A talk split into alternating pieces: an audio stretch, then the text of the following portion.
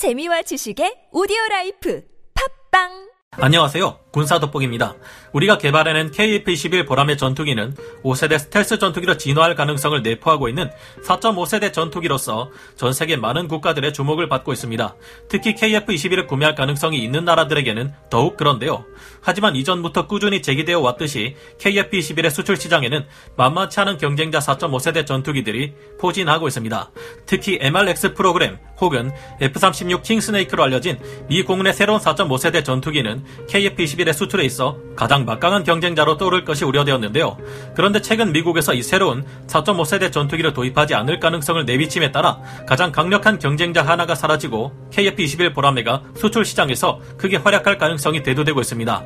미국의 다른 4.5세대 전투기들도 뛰어난 성능을 갖추고 있지만 KF-21에게는 이들이 근본적으로 갖출 수 없는 강력한 장점 하나를 갖추고 있는데요.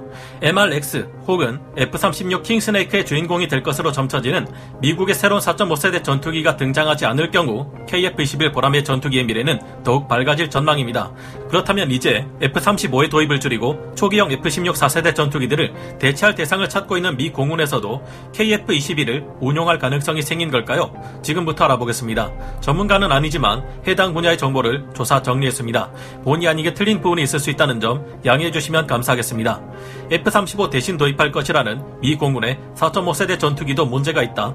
해외 언론인 디펜스 뉴스의 기사 공군이 필요로 하는 F-35는 몇 대인가라는 기사에서는 현재 천조국이라 불리는 미국조차 막대한 유지비가 지출될 수밖에 없는 F-35의 도입을 줄이려 하는 현재 상황에 대해 다루고 있습니다. 올해 3월 F-35A의 유지비 문제로 미 공군은 도입 수량 감축을 시사하며 완전히 새로운 4.5세대 전투기 도입을 검토하기 시작했는데요. 아직 공식적으로 확정된 것은 없고 F-35A가 최종적으로 얼마나 미 공군에 도입될지는 알 수 없는 상황입니다. 원래 미 공군은 기존의 F-16 4세대 전투기를 전량 F-35A로 교체하길 원했고 총 1760세대가 도입될 것으로 알려졌지만 갈수록 F-35A에 유지비 문제가 부각되며 도입 수량이 깎일 수 있다는 말이 끊이지 않았는데요. 실제로 미 공군의 미래 계획 내부 문서에 따르면 F-35A의 도입량을 1050대 정도로 크게 줄였고 지난 5월 CNN에서는 트럼프 전 미국 대통령 행정부 시절 공군의 인수 간부였던 윌 로퍼가 F-35A의 구매를 약 800대로 제한하라는 요구 또한 있었다고 합니다. 현재 미국 내에서 많은 논란이 일고 있는 F-35 스텔스 전투기는 비싼 도입 가격과 유지비, 그리고 앞으로 나올 6세대 전투기 NGAD의 존재 때문에 당초 계획되었던 도입 수량보다 적게 도입될 가능성이 높아지고 있지만 결과는 알 수 없습니다. F-35A가 결함이나 문제점이 많은 것은 사실이지만 현존하는 모든 스텔스 전투기 중 가장 강력한 성능을 자랑한다는 것 또한 사실이기 때문인데요. 록히드 마틴의 브렛 애쉬워스 대변인은 성명을 통해 F-35의 비용만이 항공기의 가치를 평가하는 기준이 되어서는 안 된다고 말했습니다. F-35는 세계에서 유일하게 탐지되지 않은 상태에서 싸울 수 있는 전투기이며 지상의 부대와도 정보를 수집, 합성, 공유할 수 있는 능력을 갖춘 항공기라고 애쉬워스는 말했는데요. 어떤 4세대 항공기도 이와 유사한 능력을 제공할 수 없으며 앞으로의 싸움은 차세대 위협이 진화함에 따라 더욱 어렵고 위험해질 뿐이라 밝히기도 했습니다. 미국의 정치인들 중에서도 F-35의 도입을 강렬히 지지하는 이들이 많아 미 공군의 F-35A 도입 수량은 줄어들지 않을 수도 있을 듯한데요. 하지만 현재로서는 F-35보다 저렴하면서 초기에 오래된 F-16 4세대 전투기들을 대체할 완전히 새로운 4.5세대 전투기의 개발 필요성이 올해 2월 제22대 공군 참모총장인 찰스 브라운에 의해 제기된 바 있었습니다. 우리 한국이 5세대 스텔스 전투기인 F-35A 80대를 도입해 운용하되 일정 전투기 수량의 확보 및 가격과 운용비 절감을 위해 4.5세대 국산 전투기인 KF-21 보라매를 운용하는 구상과 비슷하다고 볼 수 있는데요. 이 새로운 4.5세대 전투기는 MRX 또는 F-36 킹스네이크 등의 이름으로 유명해진 상태입니다. 하지만 최근 미국의 이 새로운 4.5세대 전투기를 양산하는 것 또한 그렇게 저렴한 가격을 기대하기는 어렵다는 주장이 나오고 있는데요. 전략국제문제연구소 CSIS의 항공우주 및 국방예산 전문가인 토드 해리슨은 새로운 미국의 4.5세대 전투기가 사우스 캐롤라이나주 그린빌에 있는 록히드 마틴의 생산 라인에서 출고되는 F-16V 블록 70, 72 전투기보다 더 싼 가격에 제작될 수 있을지 회의적이라는 소감을 밝혔는데요. 앞서 올해 6월 찰스 브라운 공군 참모총장은 디지털 엔지니어링과 같은 최첨단 설계 기법과 3D 프린팅 같은 첨단 제조 기법을 활용할 경우 F-35보다 훨씬 저렴한 신의 4.5세대기를 만들어 4세대기인 F-16 초기형 전투기들을 대체할 수 있을 것이라 했습니다. 하지만 4.5세대기인 F-16V 블록 70, 72가 한 대당 1억 달러가 넘는 도입 가격을 가지고 있습니다. 유지 비용이라면 몰라도 지금 F-35에 비해서 그다지 싸다고 하기 어려운 제법 높은 가격이죠. 과연 최첨단 설계 기법과 제조 기술을 적용한다고 해서 전혀 새로운 미국의 4.5세대 전투기가 대당 가격을 F-35보다 낮은 수준으로 유지할 수 있을까 하는 생각이 들었는데 토드 해리슨 또한 이런 생각을 가지고 있는 것 같습니다. 토드 해리슨은 만약 미국의 새로운 4.5세대 전투기가 기존의 4세대 전투기보다 더 저렴한 가격에 생산된다고 해도 4세대 전투기는 이제 더 이상 혁신이 어렵기 때문에 찰스 브라운 공군 참모총장의 의견에 의구심을 표했습니다. 이와 함께 해리슨은 신형 4세대 전투기 개발은 이미 매몰된 비용에 불과하다고 지적했는데요. 즉 이미 뛰어난 4.5세대 전투기인 F-16V와 F-15EX가 있는데 여기에 비해 그다지 저렴하지도 않을 새로운 4.5세대기를 개발하는데 추가 비용을 쓸 필요가 없다는 말로 들립니다. F-16 전투기는 아직도 주문 물량이 밀려있는 상태고 도입하는 국가에 따라 길게는 2070년대까지도 사용될 전투기로 분석되고 있습니다.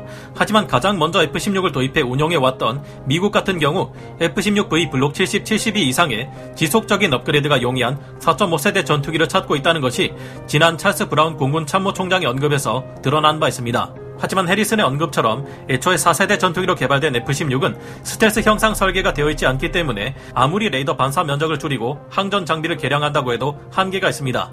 이 이상의 성능을 위해 개량을 가하겠다면 아무래도 스텔스 형상 설계가 적용되어 적의 레이더에 탐지되지 않는다거나 획기적인 전자전 성능을 가졌거나 해야 하지 않을까 조심스레 추측해 봅니다. 미 공군이 한국의 KF-21 보라미를 도입한다면 어떻게 될까?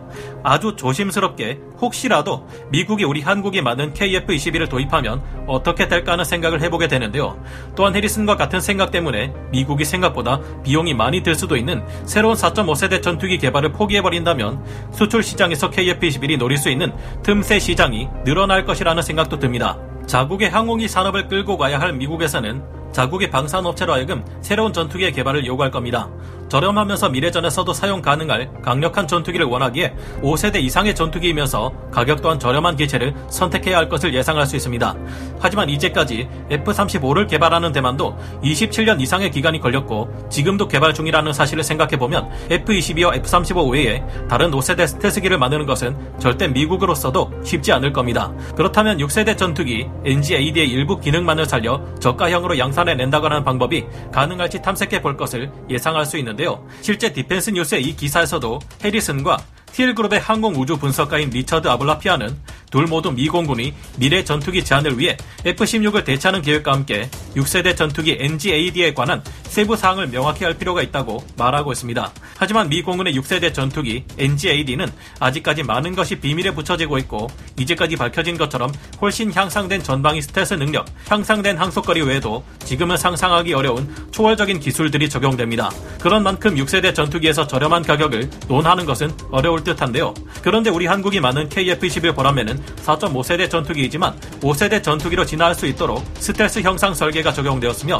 스텔스 도료인 RAM까지 적용됩니다. 블록 3까지 무사히 체계 개발이 진행된다면 그때는 정말 5세대 스텔스 전투기로 거듭나는 블록 3 업그레이드가 진행될 것으로 알려져 있는데요. 우리의 KF-21 블록 3가 5세대 스텔스 전투기이면서도 저렴한 가격까지 갖출 수 있다면 어쩌면 미 공군까지도 오래된 4세대 전투기 F-16 초기형들과 4.5세대 F-16V 전투기 등을 대체하기 위해 KF-21 보라매에 욕심을 낼 수도 있지 않을까 하는 상상을 해보지 않을 수가 없네요. 물론 이는 실현되기 상당히 어려운 일이 될 겁니다. F-15EX 전투기를 운용해야 하는 미국 입장에서는 현재 심각한 경영난에 빠진 보잉을 살리기 위해 일감을 주어야 할 것이고 KF-21 보라매의 블록 3가 블록 1처럼 저렴한 가격을 갖추는 것도 절대 쉽지 않을 듯합니다. 아무리 스텔스 전투기를 만드는 데 있어 선례라 할 수 있는 F-22A, F-35, 수호이 57, 수호이 75 등의 스텔스 전투기들이 존재한다지만 이 전투기들에 대한 사항은 극비이기에 결국 우리 스스로 KF-21 블록 3를 완성해야 할 테니까요. 일반적으로 무기 개발에 있어 가장 앞서 있는 미국조차도 F-35를 개발하는데 엄청난 비용을 들여왔고 지금도 앞으로도 들이게 될 것을 생각해보면